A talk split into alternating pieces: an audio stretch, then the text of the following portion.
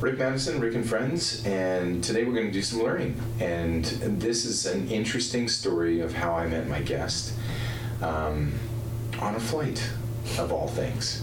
And normally, I have to tell you, uh, my guest, I'm speaking to my guest right now, is that normally when I step on a plane, I put my headphones on and put my head down. Now, I know it's not the right thing to do, it's not very social, but um, I can't remember why we engaged at all. And then all of a sudden, we got into this great conversation. I was so happy we did because oftentimes, again, I kind of put a wall up because I just want to sleep because the I don't know the whir of the engines or whatever. I just I don't want I want to sleep. And you were just so interesting and insightful that I thought we have to get you on the big show. So, Kasandra Martell, welcome to the big show. Thank you. Um, so, Kasandra and I started chatting, and I love writing. I love reading great authors. I love uh, words are so powerful, and and you know you struck me as someone that understands the importance of a well placed word as a blogger. Um, so when I ran into you, I was like, because I've always been fascinated by the power of the blog, haven't truly believed in it, and then recent events with another company I was talking to said, yeah, we blog all the time, and it, it works for us. So just for the, the listeners that are sitting there going, we've heard about blogging, we may not know about, how would you describe a blog? Well, to keep it in the simplest form, because we could talk for hours about you know the definitions of blogs and how they've changed and what they're doing for you know the marketing world, but basically a blog is information. It's information about a subject that is simplified in a way that can be easily digested. Okay, so, And it's, so it's a big concept in digestible, palatable form. Yeah, and I mean, in all honesty, like for me to talk about a blog from like a blog for, of a somebody that reads both reads blogs as part of research to write my own blogs, I would think of blogs from very much a writer's perspective, which is to provide information. But I also that aligns with my personal beliefs, which information is power. So whether you're getting your information from an encyclopedia or you're getting it from whatever news source you watch or listen to, uh, or you're getting it from blogs, information is power, and that fascinates me. So, what is your background? Like, how did you stumble into this? Because it's it's kind of an interesting field, and I know that you do uh, blogging at uh, Creative, which is associated with Kelowna now. But you know, how did you get into this? How did you find this place? So, in a very uh, Coles Notes version, I'm using Coles Notes as a reference because I have a double major in English, referencing the Coles there. Uh, yes, a double major in English and marketing, actually. But in all honesty, when I finished my marketing in English or university degree, it's probably archaic by the standard of marketing of what it is today with all the digital platforms. Um, because I'm older than most people graduate with marketing right now. So it fell under more under the advertising. But I had this whether you can thank my English teacher in grade 12 for it or you can thank some professors that I had, that words would always be powerful. They'd always be a way to connect us, uh, whether that's through, you know, written books that you find at old libraries and they bring back the nostalgia or through email communication. And I mean, it's been proven through history that words have passed on stories and I believe, and it's my slogan, that words can bring businesses to life. So I started off in marketing. I was truly honestly it was pure luck. It was lucky stars that i happened to meet somebody um, professionally right out of university. Like moved back to Kelowna from the states from university. Just some guy took a chance on me and i got to develop as more of a communication specialist. And through the evolution of that role and a bit of travel and getting kind of that culture and that travel i just transitioned. And admittedly i've worked for a lot of companies big and small good and not so good. And i loved the marketing. I loved that we got to promote amazing products, that we got to tell stories. But then I realized that time is my greatest currency and I want to use it with intention. And I had a few leaders that honed in on my writing and then they discovered that I had this talent. And I'm not saying that I didn't have it, I had the technical background and training, but that I could actually tell a story and that I could have conviction in that. So I followed that and I took their advice and then I realized the importance of it. And also, I realized that the freedom and flexibility that came with it. So, having that marketing background and then transitioning into writing allowed me to have a bit more flexibility and freedom. I have two kids, so it's really important for me to have that. But what's really unique and probably beneficial to clients and companies that I work for and have worked for is that I am not just a writer trained in writing. I actually am a marketing person who ha- who writes. So I can write now from a marketing point of view, but with very much a writing perspective. So, with that said, very long form. I know I said Cole's version, but it just I couldn't tell you where that fork in that road that led me down there. It was just trusting instinct and following it, and it's been amazing. So we have a lot of business people that listen to the podcast. Thank you for listening. And they're sitting there going, you know, it seems like a lot of work. It seems like, um, you know, just another channel. But what makes what makes a blog so powerful for a business person? Because you've obviously seen the after effects. Why, why is this so compelling for a business owner to even look at? Sure. So I, wouldn't say necessarily that a business owner should look at a blog. I think a business owner should adopt a blogging and content as a whole strategy into their uh, business model so that their customers or users or whatever you want to call them are led to their site. So you can call it uh, yes blogs are like a short form you know writing an article whether it's technical or it's a creative one but content as a whole is important because let's just you know to give you a little bit of a background we all use for the most part you know google. Some use yahoo some use bing whatever you know depending on where you are in the world. But google definitely holds the standard for a search. So when we want to know something where do we go? We don't go to a library and look up information anymore, we go to Google. And picture yourself sitting there at Google, you want to know something.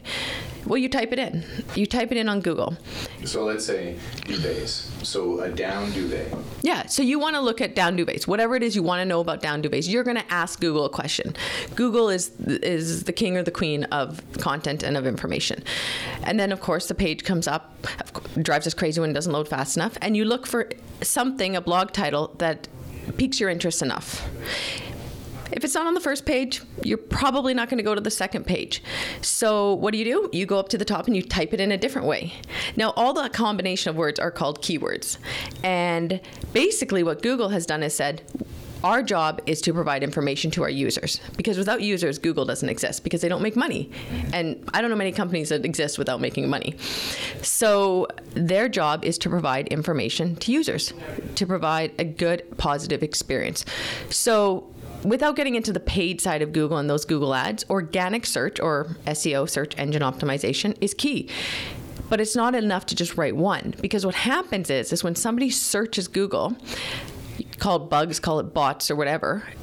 Google sends these off to the millions and millions and millions of websites that are out there looking for, they're thirsty, these bugs, for information. And not just information, but relevant information pertaining to what the user is looking for. Yeah. Exactly. So you better hope, as a business, that your site has that information because Google is not going to push up a page that's not providing a user with a positive experience. And I'll touch on that in a little bit because I know you're going to ask it. But so the idea is, is that you're making it so that you're becoming top of mind to Google to send people on that. So whether it's a best duvet or where to buy duvet near me, or uh, is it a feather duvet or is there a certain type of feather? Like these are all things that common phrases that people look up in you know your duvet example. So you better just hope that you have that information or you become irrelevant. And on the content side your website better have it too. It's like going to a restaurant. If you go to a restaurant and you have a bad experience you're probably not going to go back. Well if google users go to google and they consistently are not getting information that they want they're going to go to a bing or a yahoo or whatever else and try to find that information So it's it's all about the the relevancy of the content. And what I found interesting was you said not just one blog, but maybe two or three. Now, where do blogs live traditionally? on a company's website And, and it has to be attached to the website. It can't be through their. What I'm talking about is maybe the social channels or anything else. Well, I mean, in the simplest form, you're going to have a digital footprint for your company. So you're going to have your homepage, your website, you're going to have your about us, your you know, your staff, whatever you have on your website. You're probably going to have a social profile linked to it whether that connects you to LinkedIn or Facebook or Instagram. Well, all of those communicate silently. So if you're going to do it, you better do them all right. And if you're not going to do them all right, then don't do one of them and just stick with what you can do right. So blogs live on your website. Yes, there's of course, you know, very background getting involved costs you probably a little bit more money where you can work with other companies specifically marketing agencies where they can work with other companies to create backlinks to bring to your site. But from a blogging organic perspective they need to live on your site. And writing one is never going to be enough. I know that sounds harsh and i'm sorry but it's the reality the more blogs you can write, the better because that's more information. And it takes about six months or so to actually start seeing the uptick. And that's consistent blogging. Like, and that could What are be. you talking about consistent when you say that? I would say, and I'm going to shock everybody, I would say if you can get two to three up a week consistently for six months, Are you kidding me? I wish I was.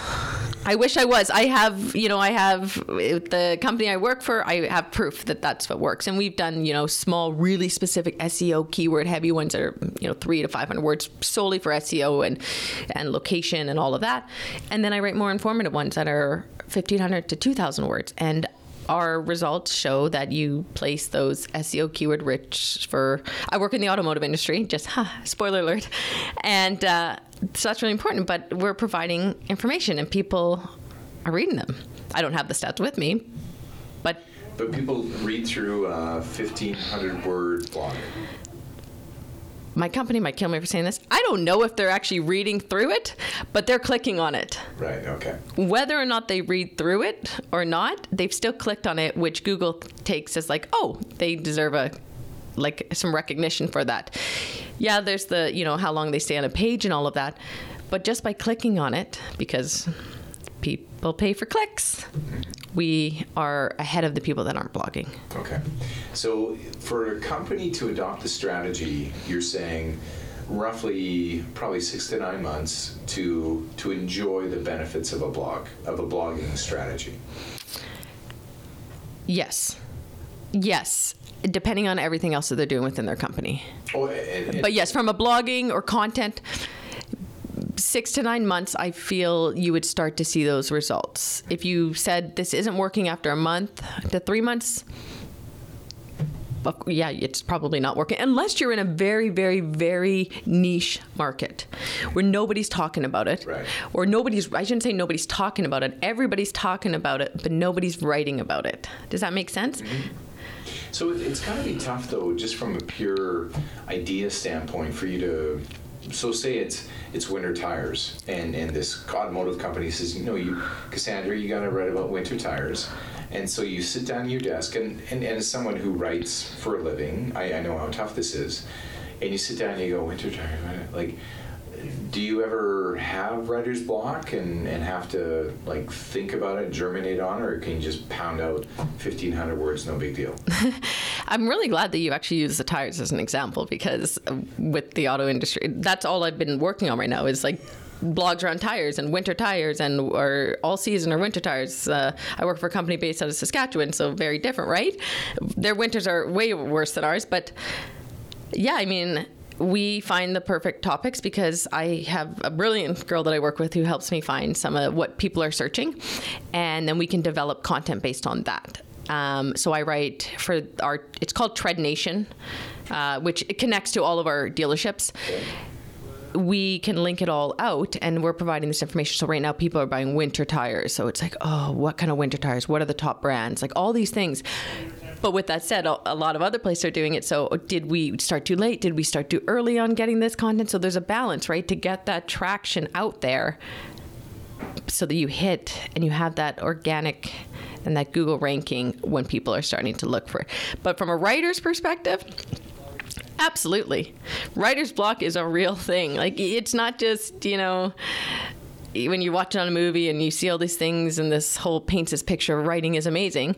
I literally could be there and typing, like, just going along, and my fingers can't move as fast as my brain can think. And then all of a sudden it's like, I feel like it's like darkness and it's like, and you just you know when you go into a room for something and you completely forget what you went in there for and you got to like recreate and sit down and try to create those feelings that's sometimes what i'm like oh, and then i just stop sit down and sometimes it doesn't come to me right away so move on and the other part that I've I've learned, and, and you can correct me if this is wrong, but um, so you're given these set keyword phrases and, and thoughts that you know people are fundamentally searching for, and then you have to be very specific and um, I guess really be mindful of those certain keywords to make sure that they get their way into the article. Because that's part of the the bots for Google is they're trying to find those keywords and phrases in that article. So doesn't that doesn't that put you in a phone booth creatively to write? Because you have to kind of keep continuing to hit those keywords, right? For sure. I mean, especially when you have, uh, based on what people are searching, you have a benefits of buying a used car or top five reasons to buy a used car, you're thinking like those are very similar topics. How am I going to change it? They have to be like I think I don't know the exact number, 30 or 70 or some number percentage apart, but yet I have to write about both these topics that are essentially the same, but not make them at all the same that's why there's such amazing other like platforms out there for keywords like ClearScope and Semrush and all of those. Um, to be able to just sit down and know those keywords without some sort of program is almost impossible. But yeah, it's it's not easy to sometimes write about the same things in different forms all the time. So, what would be a, a, tough subject? We just talked about tires, but what would be a one that you fundamentally were like, "Are you kidding me? I have to write about this." It, does anyone come to mind that was a real grind for you? It, truthfully, uh, anything in the SaaS industry because like the software as a service. So everybody's seen like big S, little a, little a s. So software as a service. So these tech industries, you know, you're trying to get promote these companies to get people to buy well. And the truth is, is I don't understand all that technology. So to write about it is like, I, I feel like should I even be a writer sometimes? That's like it's self-doubt, yeah. It, yeah, it's like it's like self-deprecating sometimes. But at the same time, people say, "Well, why don't you just get the tech people to write it. But the problem is is you can't have experts in that field writing about it because it's not experts in the field that are looking for that information. It's the people that don't know about that that are looking for the information. So you need to write to that audience. And dummy it down. You said it, not me. Yeah, exactly. but uh, I do think it's it's an interesting uh, switch that you have to put because, as you said, it's not the experts that are reading about it, it's the people that want to learn. So there's a certain narrative that you have to follow and, really be not trying to intimidate or overwhelm with the information and really try and pull the, the reader in because you really want them to read through the whole article. And there's a style for that. Absolutely like you and it's a fine line like what is going to give. And and that's why we're so fortunate in a world of technology to be presented with a lot of data because we can see which blogs or content are spiking and dropping and all of that lovely graph stuff and go okay well where's the common theme across? And let's take that and let's blow it up. But not too much because you don't want to seem stale after a while. So it, it really takes a team effort. I mean, for for example, I I did a full website rewrite for. Um, an archaeology firm. My my other half, he's an archaeologist, so his company hired me to do all the writing, the content, and they said, "Well, what's our next step?" And I said, "Well, you need to blog." And they said, "Well, do, we'll just get our archaeologists to write blogs." I said, "That's the worst thing you can do," because they're going to say things like, you know what's in uh, when you need an AIA or when you need a post impact like nobody knows what that is. I only know what it is because I'm with an archaeologist. So how do you do like the questions are like when do I need an archaeologist? Most people don't know that right? For example so and that's where you have to find that balance between being an expert like an expert on expert sorry on a subject matter but not being an expert in writing it for, to the layperson and that's why people have uh, they recommend putting an author at the bottom of a lot of blogs because you can add credibility to your company to your blog. So on our website, I'm not and I would I'm not an automotive person or a technician or auto tech or anything like that. But maybe I'll write a blog and as a ghostwriter. But they'll put that it was the author was a you know, a technician. Sure. Because it adds credibility to the information. So, because I, I would say a lot of people listening to this right now, thank you for listening, are, are sitting there going, oh, because I think I could write the best blog because I know my industry inside and out. And you're saying, please don't do that because I, and, and I agree because I think a lot of business owners are standing in in a bottle and they can't read the label on the outside which is like I, I had a meeting today where they were talking about an internal thought process and I could and, and I'm grinning because it was so internal it only mattered to them. Any other consumer would care less about that that particular segment. And they were diving in on this thinking everyone thinks about blank as much as they do which is not true. And and that must be a constant struggle for you as pushing back on that. Sure. I mean, I believe that we all have the ability to write because we all have the ability to tell stories. Some are going to probably do a better job of it, especially when it comes to grammar, punctuation, spelling, all of that stuff. But that, again, another conversation. Um, oh no it's the same one but well, I'm kind of like like a word warrior and like a grammar like fanatic, so we won't get into that. But yes, they could write it. But in all honesty, i- i- business owners don't waste your time. Because the amount of research that goes into that to write this like you're an expert at whatever your industry is. Do that. Do that and hire professionals. Uh, to, to do this professionals in that field. Like if you want to experience and explore a writing career go for it. But there's no way somebody running a business is going to want to sit down for four hours, you know, twice a week and write a blog when there's so many other things that they could do. So I'm not going to say that they can't do it.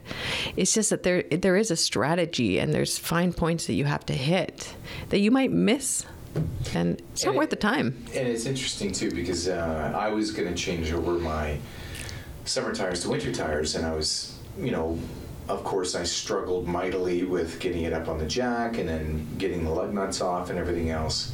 And then for some reason, I did something wrong. I had to take tire shop, and they had the tires on and off within about 15, 20 minutes, and they did a better job because that's what they do. They have a lift, they have compressors, they have all these things. And that's kind of what I think about when it comes to writing a blog is people could save money, but I think they would lose effectiveness. I think they wouldn't be able to do it in, in a I would say a reasonable amount of time, and it just fundamentally wouldn't do what they wanted to do, which is really help them go up in the SEO ladder. Yes, I wholeheartedly agree with that. And I mean, that's part of what I do every day. Like with the auto group or motor group that I work with, we have multiple divisions. Well, when I when we approach the GMs or the people that are in charge of these budgeting for the various ones out, you know, in partnership with the marketing department, I say, oh, well, we should blog. Well, how much is that going to cost me? Well, it's not so much about cost. So we take, or I take with my team that I work with, we have found some that we can make examples of. So it's more of like a, for an investment of X, you can get this. Yeah. And that's how you present it. And I think business people, they'll get numbers. They, they do get numbers. So let's just say, and, and this is all blue sky, we don't have to hold you to this, but let's say it's um, a winter coat manufacturer. And so for some reason, they've developed a technology that, you know, that wicks away the, the sweat, keeps you warm in minus 35 degree. And so, certain people are thinking about a brand right now. and want you to stop doing that.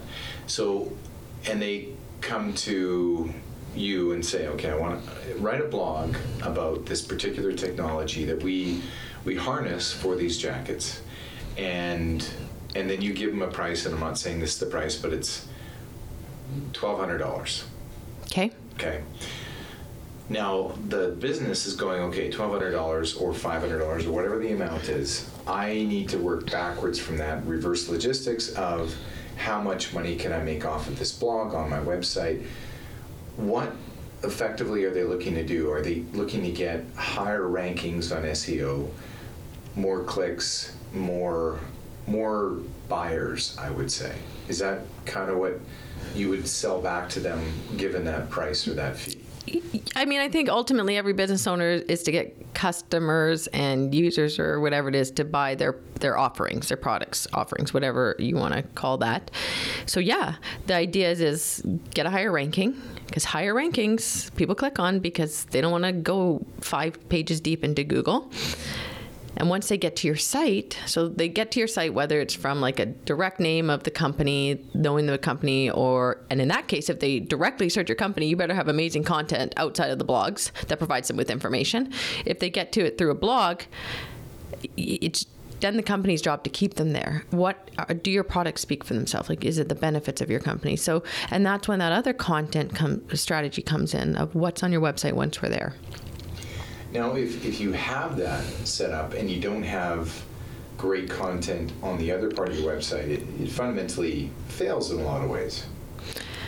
Sure. I mean, Google will also, if you look at what they suggest, that you should update your web con- website content every six months or so. Six months? A lot of people just drove off the road. I hope not. Uh, they uh, and if they did, hopefully they have really good winter tires. Since we've been talking about it, right? Like, um, it can't be like a set it and forget it. It's like people put all this this effort into getting blogs and like, yes, we're number one on you know organic search. When I say organic, that means that they didn't pay for ad, Google ads. So just so we clear that up.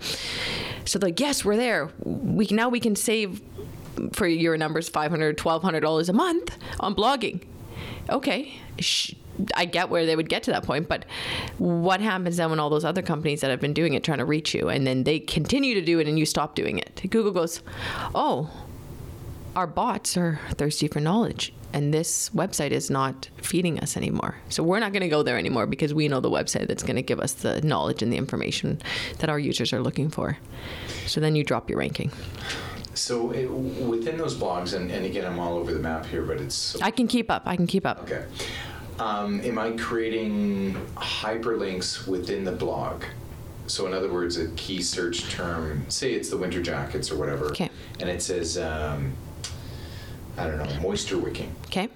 Would would that be a hyperlink, like in, in a blog? And again, I'm not sure, but is that a hyperlink to another part of the website that has moisture wicking advantages, benefits? Yes. You want to link within your own. I mean, uh, some people argue that you should link to provide users with more experience, you know, so, but I'm not really a big fan of linking to other sites. No. Because what if they're a direct competitor? Unless they're like a really well known like study group that can provide like amazing statistics. And it also depends on how your website is set up. Like when somebody clicks on a link that leaves your page, does it open a new page or does it take it on the same page and close out yours? Because most people aren't coming back to your page. Sure. So, yes, absolutely. Link it to other places in your page, like contact us. You link it to the contact page. Uh, moisture wicking. Yes. Okay. Yeah. So I'm I'm hyperlink. So are those those words are highlighted in a hyperlink? Correct. Okay. Um, and make sure whatever you do, your website is mobile friendly. Mm. That's just a little thing I'm going to throw in there outside of blogging because most people use their phones for searching things. And and I would say it's it's well over half. Like it's it's probably seventy. I, I would say most of the time from the the analytics I've seen most recently it's about 60 to 70 percent. Yeah, at least. Because I wonder if the iPad falls into that, or a smaller mobile, but like if, if that is fundamentally considered a mobile device. I wonder about that. I do too. I would incline to say no because people aren't pulling iPads out of. I think that it probably counts as the number. It, maybe even if it counts towards a, a mobile device, I would still say that if you if it was in that category that if you broke it down between a phone and an iPad or tablet, that the phone would still be superior as far as a search, even if they fall in the same. Just because the size and convenience, people aren't pulling iPads out of their purses. Well, some people are, but they're pulling their phone out. Uh, how do you write? Like, is it on a laptop? Is it on an iPad? Is it on a? How how would you write? Because I know you travel. Are you writing while you travel? Are you uh, yes, I think I wrote something at 11:30 at night last night when I was sitting at the Calgary airport getting coming back from Saskatoon. Uh, yeah, I write everywhere. typically I, maybe it's because i'm old school and when i was in university there wasn't not everybody had a laptop so i have to do my own research so my research involves reading a lot of other blogs like what are other blogs writing about what i'm about to write about so that i can regurgitate it out so that mine uh, passes them. So I use a pen and paper because I'm old school like that. I write my I don't write my blog on pen and paper, but I write my notes. So basically I and this is my way of doing it. Other people have their own ways and that's great. I look at however many websites and blogs or whatever information I need. I write notes in my words and then I close out all those websites and then I rewrite it. If I keep them open then I think there's always the temptation to go back and then you risk having it too similar to somebody else's. So yes, I write pen and paper. Sometimes those notes will be a page long. Sometimes they're 15 pages and I take all those notes. I sit down at my computer and I just write. I write, I check off things as I'm going through and as I'm, you know, kicking out those major words. And a lot of times when I'm reading note, reading things or I see a keyword, I'm like, oh, I know I can use that. It's already in my head. And then I go back and I edit it. So there's a difference between an editor and a writer if I happen to have a degree in creative writing with an editing emphasis, so I can edit my own work. But if writers were good at editing, then they wouldn't need editors. And if editors were good at writing, they wouldn't need writers. Think of Random House, right? okay, uh, we're chatting with uh, Kasandra Martell. We're learning a lot about blogs today. And what I wanted to do is also, uh, before we take a break, talk about D6 Print Studio on Lecky Road has large format printers to service your every need and you can put signs on anything these days. Trust me, you can. Um, you can even maybe put a sign up on the outside of your business that talks about the enormous blogging capabilities you have. I don't know. Uh, Cloner Now is running its annual auction right now. Uh, find it at clonernow.com. Back in a bit with Kasandra. Okay, we're back with more Kasandra. We're, she's teaching us about blogging, which is kind of fun. Um, so let's talk about, uh, and I want to dive back into your process because I find that very interesting. But before we do, we should probably clear up organic versus paid searches. So let's just talk about that. Sure. And full disclaimer like I'm not a digital marketing agency. Like I there's of course some nuances with, you know, that whole back end, but basically like if you go to Google at the top, usually the top two or three, they'll have like a bold AD beside, meaning that it's an ad, which means it's paid. They're paying, a company's paying to be there. But they're not, it's not just because they're paying that they're there, that that's there. There's a whole thing about the back to the Google user experience. So when Google first started doing ad, um, ads, like paid ads, which with the AD, they didn't have to have that AD, the ad symbol beside it. Um, and, you know, elephant in the room, like Google's worth a lot of money. So, and the majority, like I would get like up to 90% of their income or their profits or income, profit comes from paid Google ads. So basically, it's for a company to be up there, they're doing some sort of paid ad which factors in what a company is willing to pay per click. Uh, you know, people have different, you know, CTA, CPA, like cost per CPCs, cost per click.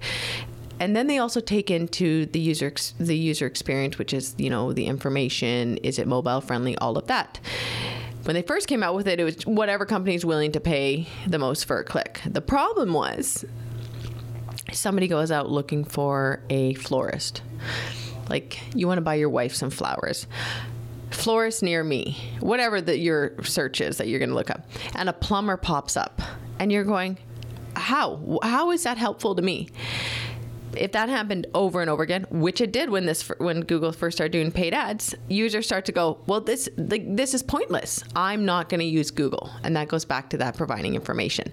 So Google said we got to stop doing this so that's when they added that user experience, which is based on the information.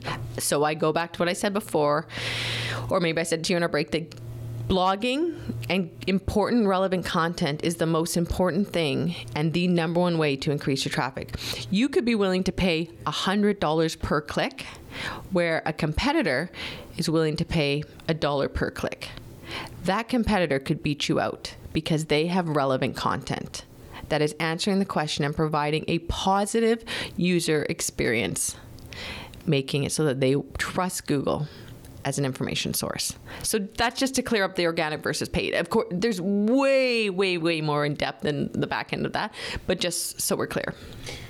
So as people listen to this, they're probably thinking, okay, well, I'm, you know, I know some writers in my family, or I know some writers on staff, and and they can probably create a blog. So, is is there a massive gap between a writer and a blogging writer? No. How many? How many people? I want to be a travel writer. I want to be a travel blogger. No, they want to be a traveler and they want to find an income. So they're saying that they're a blogger, and you know, as somebody that has is educated in writing and I know other people that are as well. Some people get offended by that. Like, oh, how can they call themselves a writer? I'm like all for it. Like, cool, tell your story. And there's different uh, audiences for different writers. But I would say that if you're a writer, whether you call yourself a writer or a blogger, I mean, bloggers are writers. Doesn't mean that writers are bloggers like some like because a writer could be somebody that writes a fiction novel but i wouldn't necessarily say that they might be able to to write a blog because you have to incorporate words that maybe don't naturally come to you like the keywords. So yes you could do it. But i don't even think that bloggers writers like i'm a content writer content manager that they should do it. If they're doing it for SEO and to increase that organic traffic even somebody like me that's been doing in marketing for almost 20 years and also been writing for five plus years, I don't even want to do it without some sort of keyword tool. To, to support me. Maybe it's just some sort of self validation that I'm doing the right thing, but I want to verify that those keywords are being uh, rating high on my piece. So let's let's step into the trust circle. Oh okay? no. Okay. Yep. Let's do it. Circle. Now, you sit down to write a blog, you're being paid handsomely by your firm to, to do so. How much do you always do the same research for whatever topic, or do you find, okay, I don't really have a lot of experience in that, that realm, so I'm going to spend more time on research and I have to write that? Is there is there different costs according to the topic? For the so I work full time for a company, an automotive. So no, like just get your work done, right? Manage your time appropriately. So no, um, but at the same time, like I work for an amazing organization, and and they trust me. Like I, they like if I tell them, oh, this blog took me eight hours. I swear, bosses, it doesn't take me eight hours. Just if they're listening to this, um, maybe it took me eight hours to write that one, and it took me three hours to write another one. They're never going to go to me like, "Whoa, I don't understand the five-hour difference." They're not going to do that. Now, if it comes to like a freelance or working or out, I'm being outsourced. I every situation's different. Like a lot of companies want to pay by the hour, and some want to pay per blog, some want to pay per word in the blog, like per word, or okay, how much does a 500 word blog cost? How much does a 300 word blog cost? How much does a thousand word blog cost? So there's variations, but if I quote out and provide that to somebody, and I do the calculations in my head, which is usually by the amount of time, and I go way over on that to no fault of my own. I'm really honorable, so I'm not going to go back and say, yeah, hey, bump it up. Yeah. I'm not going to do that because I made a deal with somebody. So, but yes, it's there's a lot that you have to think up, right? So I've worked ones where I have contracts and it's like, okay, here we're going to give you blogs every month. You know, we want them to be three to 500 words. Um, how much per blog? And that's just what I have. Right. And that works. And then I've had ones where it's like, okay, well, we need a one off 1500 word blog. Okay, I, that, in that point, I go, okay, well, what's the topic, what's my knowledge base of it. And then there's ones where it's like and and that's just me. Like I every blogger or writer is going to do it different. Some will be like, "Okay, well, more blogs, you know, consistent work for a year contract." Probably going to be a discount, like most companies, right? Like a membership. And, and you probably get more ingrained in the subject matter too, which makes you infinitely better at, at writing about that subject. If you, so you're writing about cars, you're writing about chassis or suspension or whatever, mm-hmm. and you become better through the, the course of writing several blogs on that subject matter. So it gets you quicker. But I'm just interested in, in that realm of being able to write on something and how much research, because you, you threw out a number of eight hours. I'm not sure if that's based on anything, but eight hours research on a topic for blogging just makes my hairs on the back of my neck. It just, it seems like a long time, is, is what I'm saying. Yes, it's never taken me eight hours to write a blog. I just want to clear that up. But I just took like the average workday of eight hours, um, just purely for an example. Uh, but yes, it, it is. It sometimes if it's not an exciting topic, I'm like, oh no, bring on the coffee. But sometimes I'll get a topic and I'm like, I don't know anything about this. So then I start researching it. And then I go, oh my goodness, nobody knows anything about this because I can't find any information on it. Well, good, because now it's not as competitive in the space. But bad because I rely on other people's knowledge of it to write about it. So those ones can be challenging. So they all have their own challenges. Some days are better than others as a writer, whether that's because I'm having writer's block or there's more information on the topics. Do you write in the morning or in the afternoon? I write all the time. Do you? Okay. yes. So there's no set time of this is when I write. Your kids know that. Your husband knows that. Like, do not bother her when she writes. Um, I try to write at a certain time, or like usually kids know that like if mom's got her AirPods in, don't you dare go near her Right. because it means that I'm really focused. Um, I have deadlines that I have to meet, but I wouldn't say that I'm more productive at any time of the day. Um, but yeah, it comes to me. I have a pen and paper by my bed because I'll wake up in the middle and I'd be like, oh my gosh, that's an idea. And, and I'm not going to go back to sleep until I get it out of there. So, Yeah, I've, I've often had a, a notepad by my bed, and I, I don't do it as much anymore. But there's some some mornings I get up in the morning and I'm like, what does a wheelbarrow have to do with a red tower? Like, I mean, I just, you know, it's just gibberish. But I had to get it out, but I can't really understand what I wrote. you should ask Google. I bet you there's a blog on it. I bet you there probably is. so it, it, it does seem like there's a little bit more finesse, a little bit more strategy when it comes to blogging, and that's that's what a lot of people have to remember when they're even embarking on this pathway. Um, are there lots of eh, you know I, I know uh, Czech Creative has bloggers, but is there a lot of people in that space that that you know are, are your counterparts or your peers in the whole world of blogging? Like, is is there lots out there? Yes. Is there? Yes. Absolutely. Yes, but but there's also lots of positions available too. Like as we know, like you, there's no reason to be unemployed these days, right? But yeah, I mean, it's just a matter of there's tons of people that can blog, yes, that or, or call themselves bloggers or writers. Um, are they getting good at it? I don't know because I haven't read all of them. Is there is there a measurement tool for how good you are at blogging?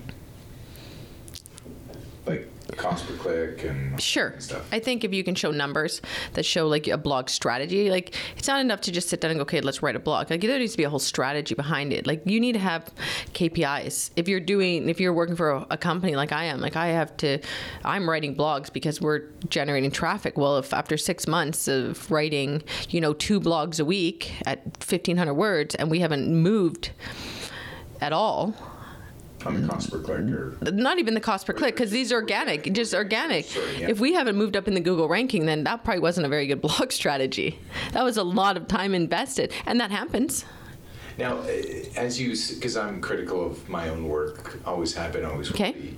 So when I, when you look back on your written word, do you sometimes, maybe it's earlier days or whatever, do you ever go, oof, I can't believe I did that? Like, eh, or can you see your writing style grow or evolve over the course of years? yes absolutely sometimes i go oh my gosh that's embarrassing right but but i also i also sometimes get insecure about my work and i read it and and sometimes blogging's hard because i've got to put these keywords in and they just don't flow as naturally as like a communication style as I would want. So I'm incorporating in it sounds almost robotic. so if you're writing for purely keyword purposes and not so much as an entertain and inform, it's probably okay.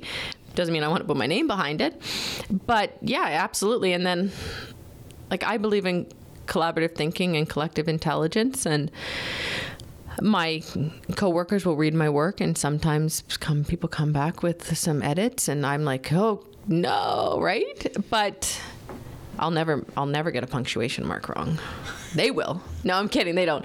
But yeah, so of course it's it's evolved over the years. Like I I have some blogs that I wrote personally for myself on my my own website. You know, one is like why we write, and it's very it's very anecdotal, and it's very raw because I'm sometimes raw, I'm sometimes funny, definitely always honest.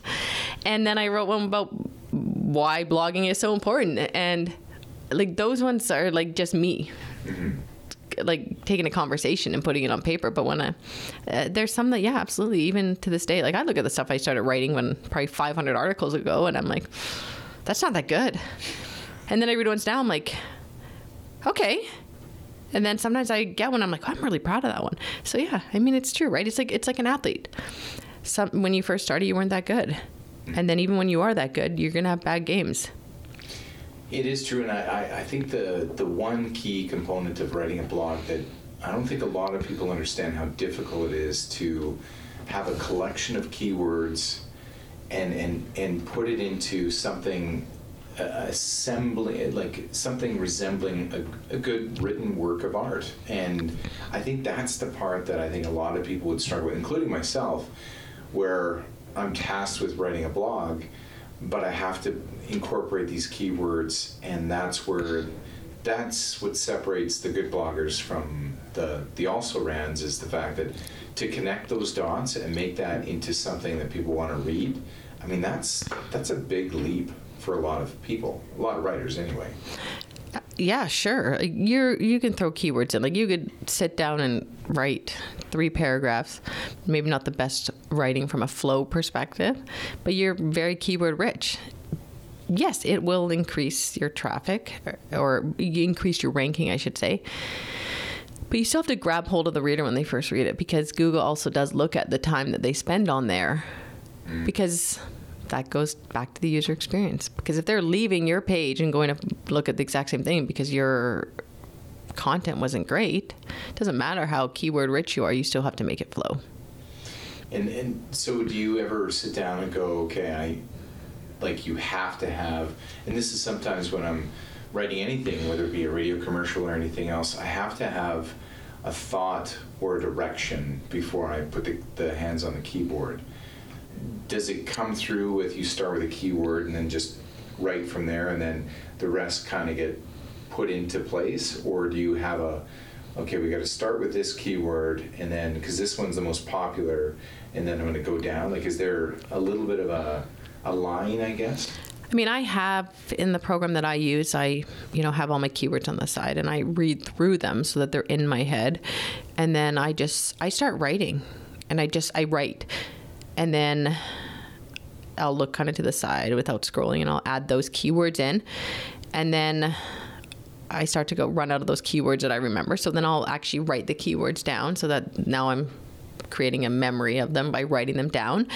And then I continue to write. And then I go through and I read my work and I go, okay, I think I could use a keyword there in place of this non keyword or sometimes I go, that that is a key word, but it doesn't sound great. So let's move it out. And some days, honestly, I have full transparency. Some days I write and I'm like, I'll email my b- boss or a coworker and be like, not my best work, not proud of it. Can you please offer some of your opinion? I just send it to them because I I have those days, right? And we're human, right? Well, we're human, and the fact that you know, if you have to, how many blogs could you write in a day? Like two or three or one? Depends. I I can write multiple short ones in a day, but I would say it would be hard pressed for me to write two two thousand word blogs a day. Mm-hmm. That's a lot. Even if I'm like an expert on it, it's like your brain when you're writing and you're flowing never shuts off because right. you're just like in the zone. Um, but some people maybe could. I just can't. But luckily for me, what I'm involved with with my marketing team at the company I work for is I don't just write blogs. I write a lot of content, and I get to be involved in the strategy and.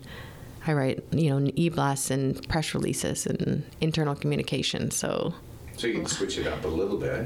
And Totally. Writing style, for sure. Yeah, absolutely. And it's the company I work for is very fun. Like it, it's called fun, F F U N, but it's it's also actually fun. So, uh, yeah, it- but absolutely. And I think, and I don't think that.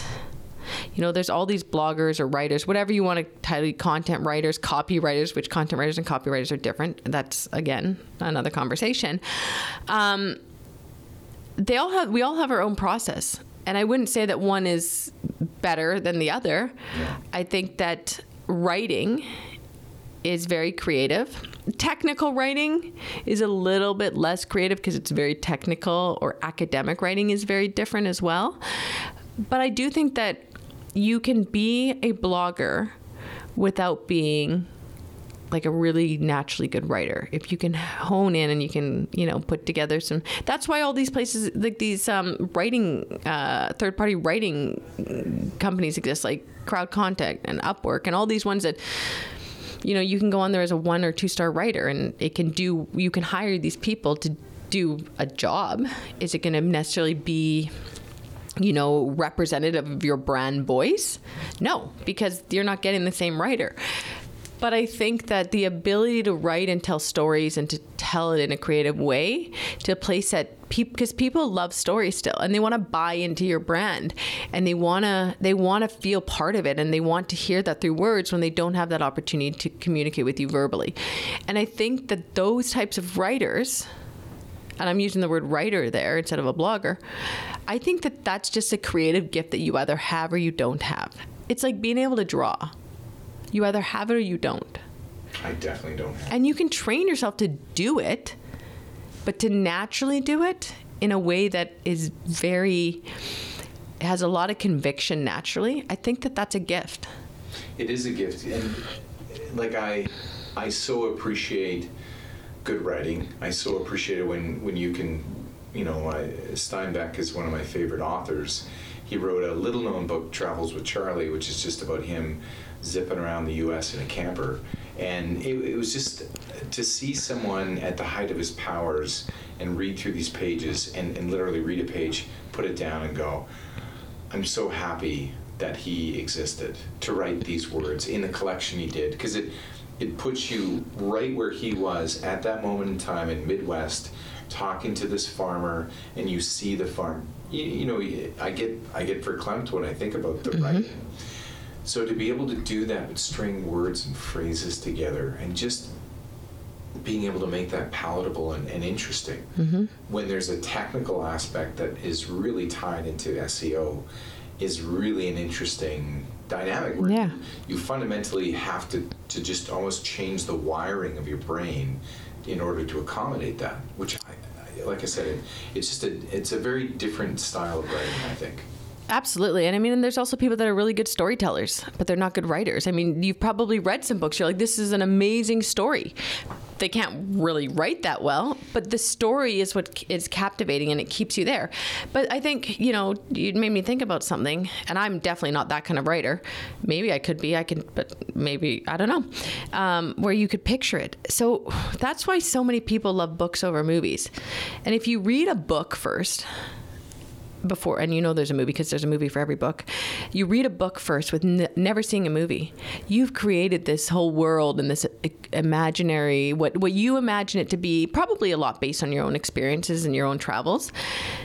And it's beautiful. And then you go to a movie and you're like and it's almost like what? It's like the twilight zone. Like this is nothing like it but then, if it was like a sequel or had three books, like The Hunger Games, or something, say you read the book, watched the first movie, and the uh, very different your reading experience versus watching it. When you go and read the second book, you'll never take back your original image of it. You'll always base it on the visual because we process visuals quicker.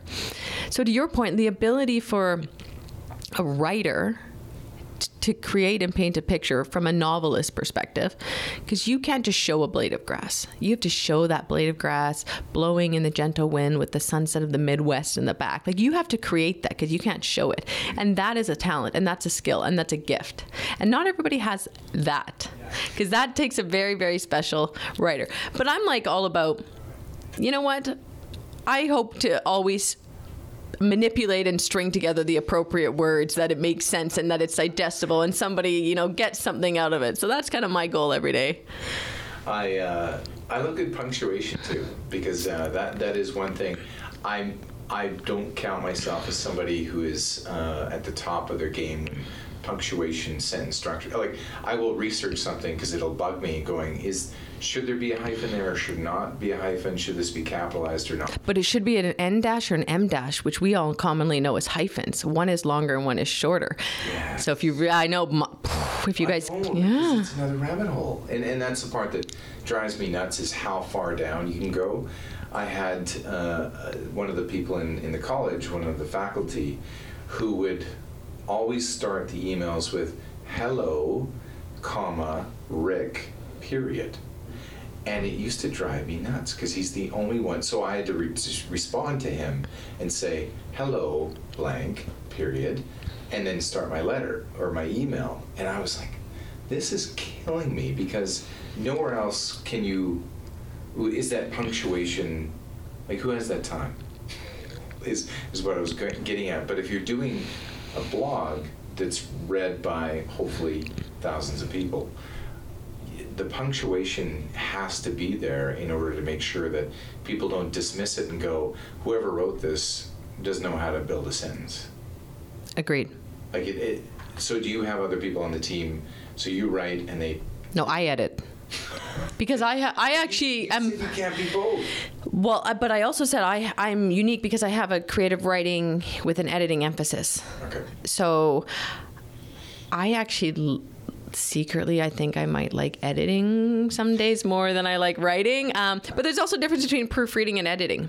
Like proofreading is when you're looking for those grammar, punctuation, spelling, um, and editing is where you sometimes need to change like the sentence structure or you know the paragraph structure and all of that. So you're just tweaking a bit more.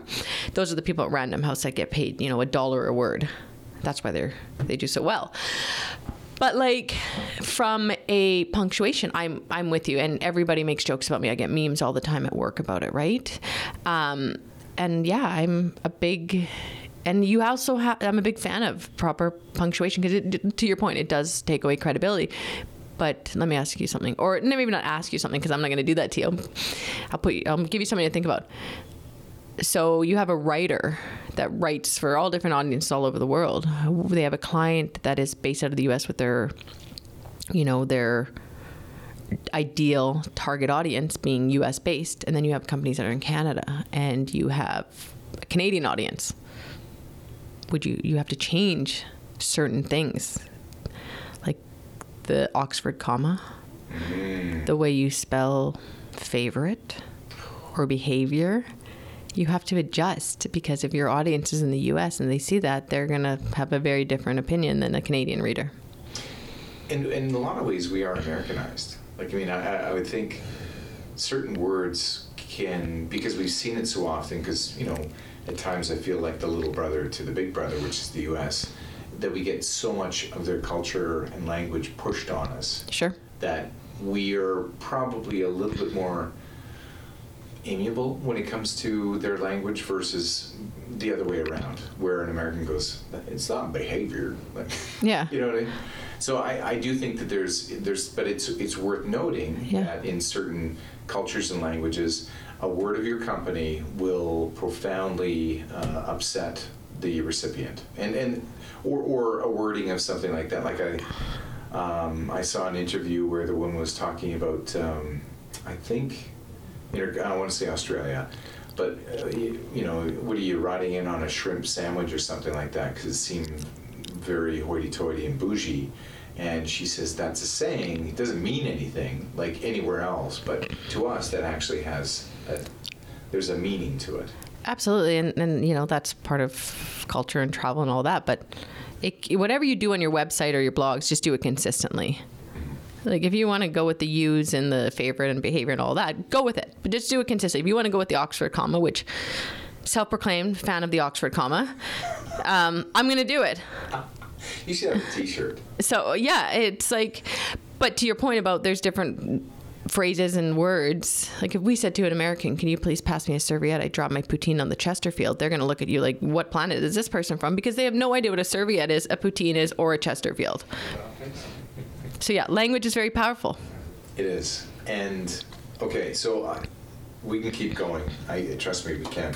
We got to stop. But uh, Kasandra, thanks for making time for this, helping us along this journey, this blogging journey, and hopefully, anyone who is uh, hoping to, I guess, provide more search content, you might want to look at blogging.